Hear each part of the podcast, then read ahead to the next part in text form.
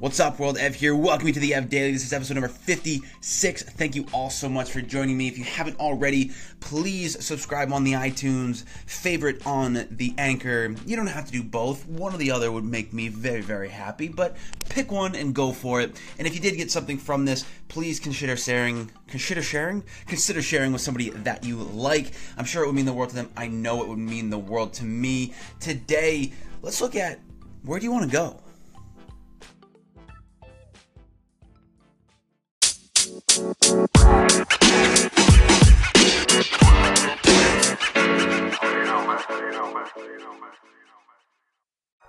Yesterday, we talked about assessing the situation.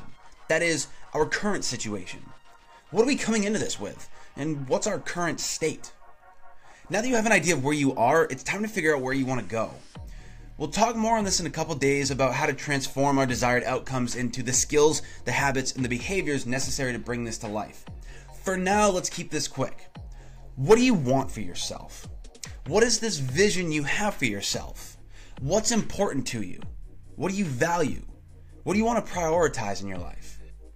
Now, it's important to note that this isn't a time to be hard on yourself. It's an opportunity to look ahead at the person you want to become. Everything you've done has gotten you to this point in your life. Good, bad, ugly, it doesn't matter. To me, it's just data, inputs and outputs.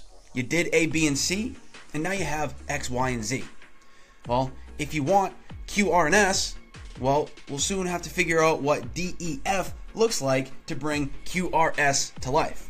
Did you follow that? Figure out what that QRS is for you. What do you want? Where do you want to go from here? Thank you so much for listening, everybody. We'll talk to you tomorrow. I'm Ev, always on your side. Go out and enjoy every ounce of the rest of your day. We'll see ya.